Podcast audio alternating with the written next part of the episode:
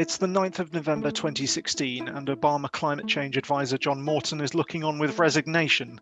As celebrity businessman Donald Trump takes the White House with 306 electoral college votes, leaving liberal America in disbelief and geopolitics on a knife edge. For Morton, the ascendancy of Donald Trump marked the undoing of months of work he had done with the Obama administration to secure its legacy commitment to the Paris Agreement on climate change and establish a new global consensus on the environment. The new president quickly did away with all of that. It's now four years later, and though the fallout from Joe Biden's victory over Trump in November is still ongoing, Morton tells me in this episode that he could not be more optimistic about the new administration, its aging leader, and its stance on what he calls the greatest business opportunity of our lifetimes. Welcome to the New Model Advisor podcast. I'm Ollie Smith. I suppose it would really help me to get a broad overview of what your stance as a kind of climate change policy expert is on the kind of current situation in the US, how that could change, and then maybe a, a few remarks about sort of the broader global picture and how perhaps the UK plays into that. So maybe start with the US. Sure. So, I mean, um, the differences couldn't be clearer between the the outgoing and incoming administration uh, regarding climate change. Uh, on one hand, you have a, a president and administration that has been uh, outwardly uh, and aggressively uh, in opposition to any sort of forward moves in terms of tackling climate change. And on the other hand, you have an incoming president who has made climate change uh, a centerpiece of his of his campaign and of his uh, of his intentions um, during this during during the early days of his first term. So um, I think you're going to see a, dramatic change in um, not just the the rhetoric and the posture uh, um, on on climate change, but but on the types of actions that the uh, President-elect Biden and the people around him will will begin implementing as soon as they're in office. Um, whether it's from you know, rejoining the Paris Agreement, as he said he will do on, on day one, uh, whether it's beginning to roll back uh, the many, many executive orders that, uh, that, the, that the current President Trump has, has put in place, um, or whether it's um, you know, making um, climate change a, a, a centerpiece of the economic recovery plans um, and, and strategies for, for the United States as we, as we hopefully begin to emerge from Corona in 2021. You know, each and every one of those uh, sets of actions are going to are going to have um, climate change positioned toward toward or at the top of his um, of his domestic and international policy agenda. Biden's clearly got a huge job on his hands. Actually, I think in, in some ways bigger than the job that Obama had on his hands when he arrived, you know, in the midst of a financial crisis.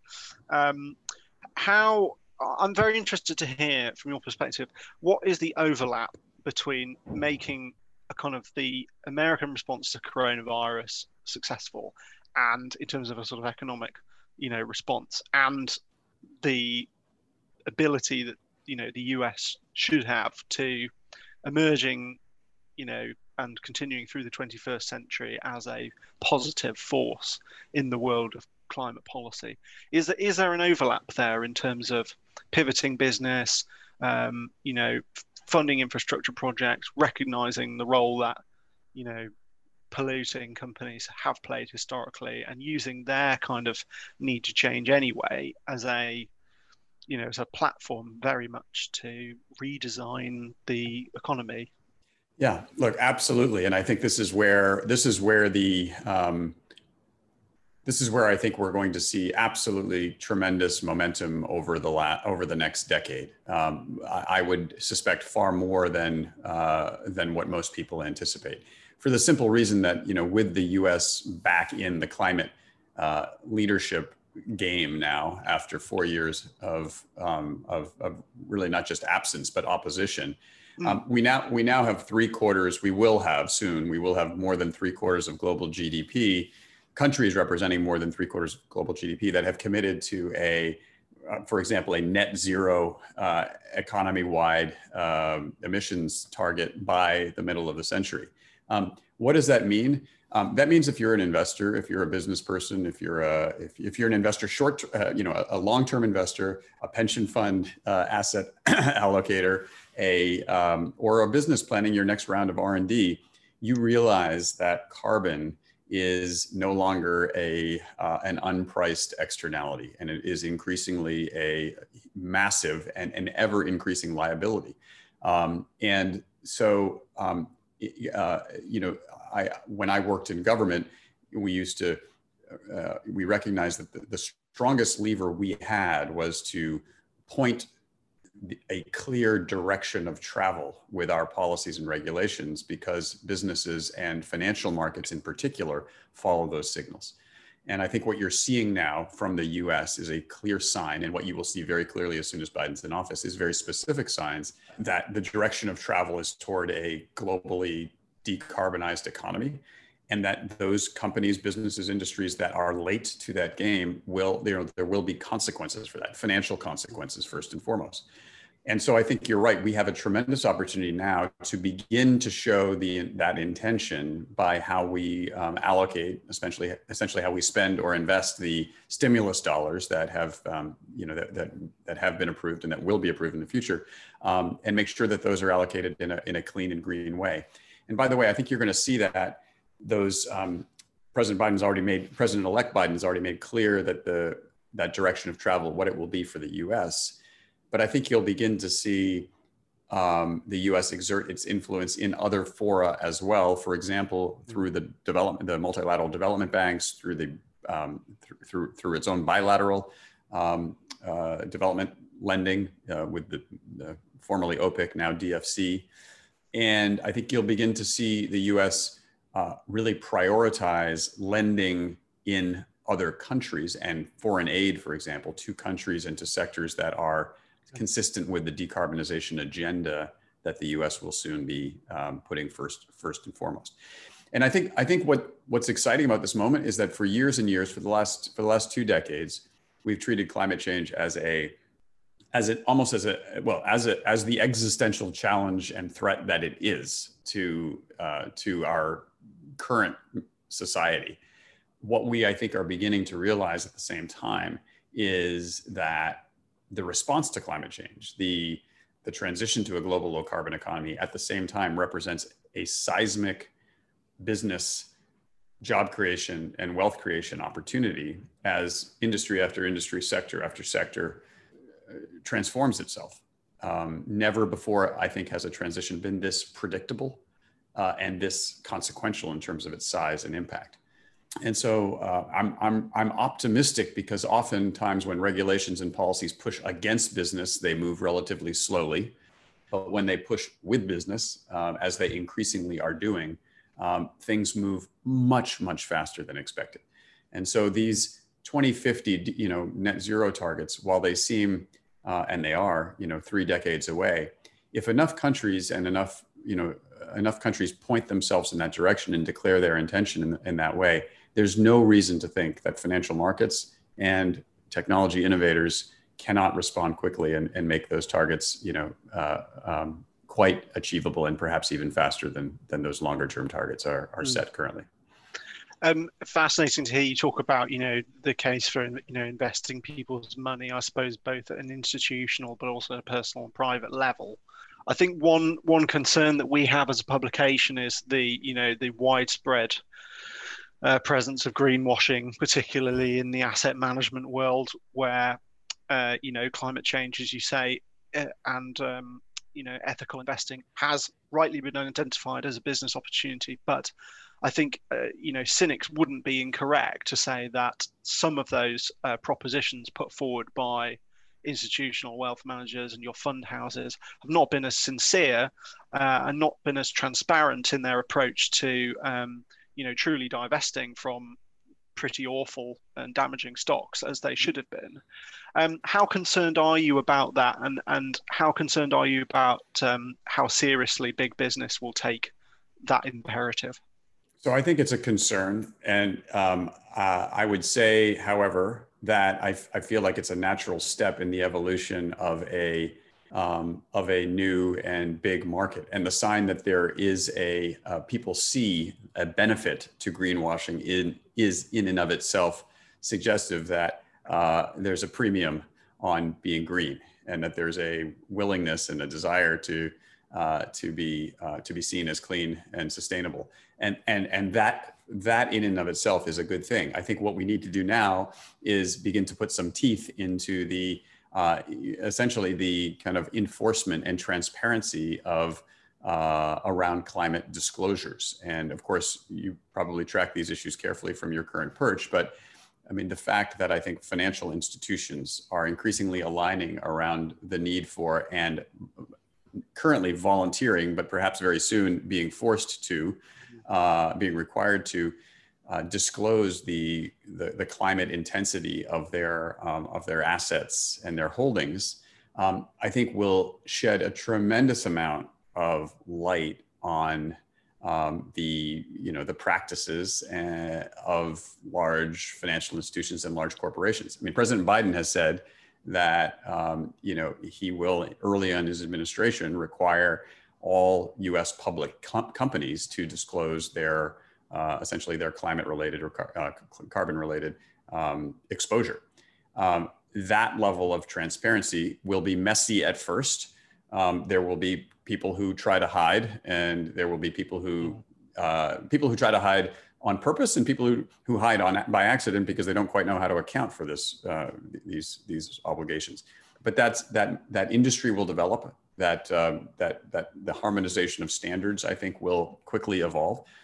And soon, I think whether you're a you know a retail consumer or a or a, you know of, of consumer products or you're a, cons- a consumer of financial products, um, you're going to have uh, the ability to understand uh, how your how your uh, you know your your the business you're patronizing is or is not uh, attacking or, or, or treating climate and that will be a extremely powerful driver i think of, of behavior um, in within a period of I, my guess is the next three to four years we'll, we'll see that really emerge. So yes greenwashing i think is a problem. I think it's a sign of a it, it comes it stems from the growth of an industry that we all want to see bigger. And I think we're going to see the the the, the, hardening and the uh, clear lines drawn around um, what it means to be uh, um, uh, green or climate friendly um, in mm. in the years ahead. Do you think so? In essence, that you know, further and stricter disclosure rules will largely stamp that kind of practice out, or at least expose those who are who are doing it. Uh, it will look. It will make it harder to to. Um, it will make it harder to hide and it will make yeah. it harder harder to uh, and and particularly among the larger you know the, the, the highest highest polluting or the highest carbon intensity industries i think it will become increasingly hard to take that posture but look that's the you know that's that's kind of that's the stick that that you that that i think is often used to um, and that may be necessary in order to to, to force yeah. a change in behavior the, the the carrot here is in um, recognizing again you know that um, uh, investments in lower carbon alternatives, whether it's energy, whether it's transportation, whether it's battery storage, whether it's uh, you know lower carbon regenerative agriculture, whether it's you know long-term sustainable forestry, those sectors are outperforming on a pure financial basis their higher carbon intensity uh, competitors, uh, you know the established incumbents industries. Um, uh, we're not at a point anymore where there's a trade-off between economic growth and being climate friendly or green. Um, the sure. two things move in parallel and increasingly uh, will uh, with uh, so I, I, think financial institutions are, are, are, waking up to that to that um, to that reality and the question now for them is how do they transition in a clear and clean manner without uh, you know causing too much market volatility uh, and I think you know, our view uh, at, at, Pollination is the longer the longer it takes for that transition to begin, the, the more volatile that the transition will ultimately be. So, um, you know, begin now. Mm. Um, I've got one more little question about Biden, and I'd like to ask you a little bit more about your role at Pollination because it sounds like you have sort of tremendous clout and a, a real platform there. Um, sure, and I, I have a, I have about I have about six minutes left before sure. I have to jump. So yeah, no problem at all. So uh, my question on on Biden would be, you know, uh, and I suppose the Democrats more generally. I mean, there's there's a view among sort of socialist cynics in this country that, and they're you know they're a small bunch of people, but um, you know that the Democrat Party has very much represented the acceptable face of kind of of, of, of evil or wrongdoing. Uh, that probably sounds a little bit strong, but um, you, you said know, the acceptable face on acceptable face of, of what, evil sorry? and wrongdoing uh-huh. yeah. of evil. And and yeah. uh, if you allow me just to sort of explain that, I mean, it's quite a st- strong way of putting it, but you know, I, I feel as though, uh, unfortunately, the UK is heading in the same direction, but the the the US has, has got some pretty tumultuous social and economic issues, and you know, we all know where the Republicans Party stands on them uh, because the extreme right of the party was in power for five for four for four years and did very little about them. But I think that's been a very uh, uh, uncomfortable process for the Democrats because they've been sat there navel gazing, well, wondering, well, what on earth have we done about those issues? I mean, to turn back to the 90s and you know mandatory minimum sentencing and the ways in which the Democrat Party has pandered to big business, has pandered to the right wing of American politics in a bid to gain power. It seems to me as though that there is always going to be a place for politi- politicians like Joe Biden to come in and act as a you know a party of compromise, but ultimately to reduce the impact of progressive measures. So I just wanted to get your take on that because I'm wondering, you know, Joe Biden, obviously hero of the hour, but how how impactful can he actually be given the potential constraints uh, in Congress upon him, and perhaps you know some of the deal making that he'll need to do with lobbyists, the corporate sector, but also you know people of different end of the political spectrum. It's it's always um, difficult, if not impossible, to project how effective a president will be in advance of um, of seeing uh, how how the, the, the, people and players uh, around, in this case, him, uh, emerge. So um, all I would say is that if you look at um, his top four policy priorities that he has made clear he's going to be focused on, laser focused on, on day one when he comes in, um, they would suggest that there is a recognition of the dynamics you've just uh, described and a commitment to um, to uh, taking uh, taking action to the extent that he is able to, given given the constraints around him, and particularly congressional constraints. Um, and those four issues, of course, are the COVID response, um, a you know a just and fair economic recovery, um, racial equity, um, and climate change. And um, you know those are a different set of four policy priorities or four priorities than you would you would have seen from any previous uh, administration, Democratic or Republican.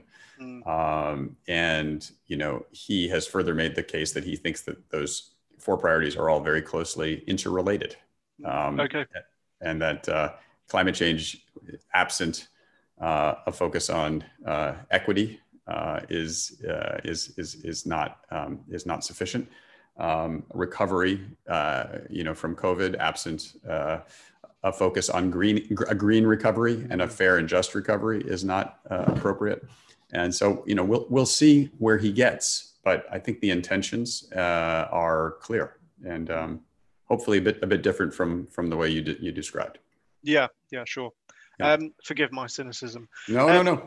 Fair. Just on uh, just just on Obama. I mean, when you were sort of working with the Obama administration, what were the major kind of uh, piece of pol- pieces of policy advice or the major trends and themes that you were pointing out at that time? I'm aware that it, you know it's a quite substantial period of time from 2008 to um, you know to 2016, but you just briefly describe your your involvement there and and what that was really like. Did you meet him?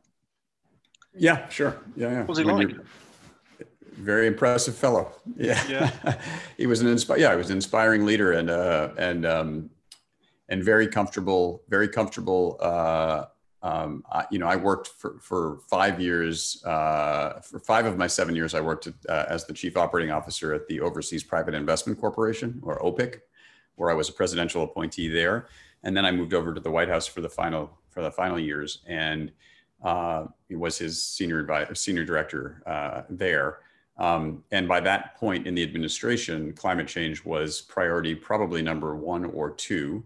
Uh, you'll recall this was the time Paris Agreement was coming into uh, mm. uh, had been signed and we, was coming into force. Climate diplomacy in terms of urging other countries, in particular China, to move with us and India to come quickly behind us was um, was very much the effort uh, that we were engaged with, making kind of increasing ambition from the from the um, from the global community. Uh, and um, it was amazing to see what could what could be done in a relatively short period of time when you got the power of the Oval Office and a president as strong and as confident in his climate positions as Obama was. We we got a lot done in those in those final couple of years uh, on was, climate. Was change. it miserable to see Trump undo it all? Uh, it was it was it was not a happy um, several years for those of us who who believe that climate change is not only the, the biggest single threat that the world that the earth faces but also uh, as i said before the biggest economic opportunity and why an administration like this would uh, create so many self-inflicted wounds um, was uh, was and still is a mystery to me. I mean the fastest growing job sectors in the us are solar and you know solar pv installers and wind technicians. The fastest growing part of the U.S. energy sector is uh, is is renewable energy. The uh, you know during on his watch, we've seen battery technologies essentially shift very quickly to to, to China, as we've basically said. You know we're we're we're not committed to a cleaner uh, uh and more fuel efficient uh, vehicle fleet. Um, yeah. All these things where that don't just have um, you know they're, they're not just um, uh, you know, their, their, their, economic self wounds that, that will, I think, have a, have a long, long-term effect. And we have to reverse yeah. them now. We have to. Yeah, sure. Um, yeah. Of hoisted on his own petard, as we were saying this. Yeah. Um, yeah. So just coming on to, you know, pollination, what are you, what sort of strategic wins are you looking to do, uh, looking to achieve at pollination and, and who, who are the sort of main targets of your work? Whose ear are you trying to, to, to yeah. get? So at Pollination, I mean, as I said, we're a global advisory and investment firm. We work with uh, we work with corporations, financial institutions, governments, large nonprofits, et cetera, uh, in assisting them design and then implement their climate transition strategies. It's a it's a booming area of of work because as uh, because companies and governments uh, and uh, financial institutions realize that the future is is here and it's not a carbon intensive future. It's a it's a carbon free future or a, or a low carbon future. Uh, and, uh, and companies are making commitments, but really don't um, have a clear understanding of how to realize those transitions. And so we help uh, industries and companies um, uh, make, uh, design those strategies and then implement those strategies essentially um, in effect to say that you know you need to think this through and think of a workable and sustainable strategy to, to see it through to its end. Yeah we help we help companies identify risks. We help them identify you know um, uh, risks and opportunities in their current business plan and then help them understand how to move uh, as quickly as possible to a uh, more sustainable footprint and platform, which ultimately is in their long term and perhaps even medium term self interest, mm. economic self interest. Just finally, I mean, could you just give me a perhaps an example of a case study of a specific firm you worked with where you know you feel you were instrumental in, in, in helping to do that or remain so? So we don't really speak much about our clients at the at the moment. We've got we've got forty some odd clients around the world okay. at the moment, um, and they range from from governments to large corporations, uh, the largest financial institutions in the world, uh, the largest you know nonprofits in the world. Um, so it's uh, I would say. Could you describe it without naming it? Yeah, so we work with large uh, financial institutions in designing uh, their first climate uh, climate investment fund uh, for emerging markets. Um, we work with large development banks, helping them think through how to finance the closure of high emitting, um, high carbon emitting assets around the world. Um, we work with large nonprofits in helping them think through how to uh, it, how to design a conservation finance strategy, uh, a global conservation finance strategy. Um, we work with private equity funds, helping them identify uh, and diligence um, their existing portfolios to understand the extent to which those portfolios are exposed at the asset level to uh, to climate risk. Um, we work in, in depth in carbon markets to help under, to help pair uh, providers of carbon credits uh, in the natural capital space uh, with uh, potential um, corporate buyers of, of, of, uh, of carbon credits. Um, yeah, so there's a whole host. I mean, I, I, there's 10, 10 or 15 more, more pieces of work that we do, but those, those gives you a sense. Yeah, that's absolutely perfect. Thank you so much. Yeah. I mean, I, and, and then I imagine you've got to go, but you know, any more for any more? It seems like you're hopeful for for a you know large amount of progress uh, coming down the line in the next sort of four four or five years. Look, I think we're we're in a we're in a great place at the moment. We have an incoming president who is prioritizing climate action. Um, we have a, a, global community that, despite the Trump administration's uh, lack of leadership and lack of action, has actually, in recent uh, months, really rallied around uh, specific and, and aggressive uh, long term climate goals. And I think when the US rejoins the high table of, um, of, of, climate actors, um, there is a lot of uh, uh, positive action that we will see in, in, in, in the time ahead. And the fact that President Biden is, is making this one of his top priorities from day one gives me hope that um, the US is not going to simply uh, join as a rhetorical leader, but is going to join in action as well. And that mm-hmm. that is um, that gives me great great hope.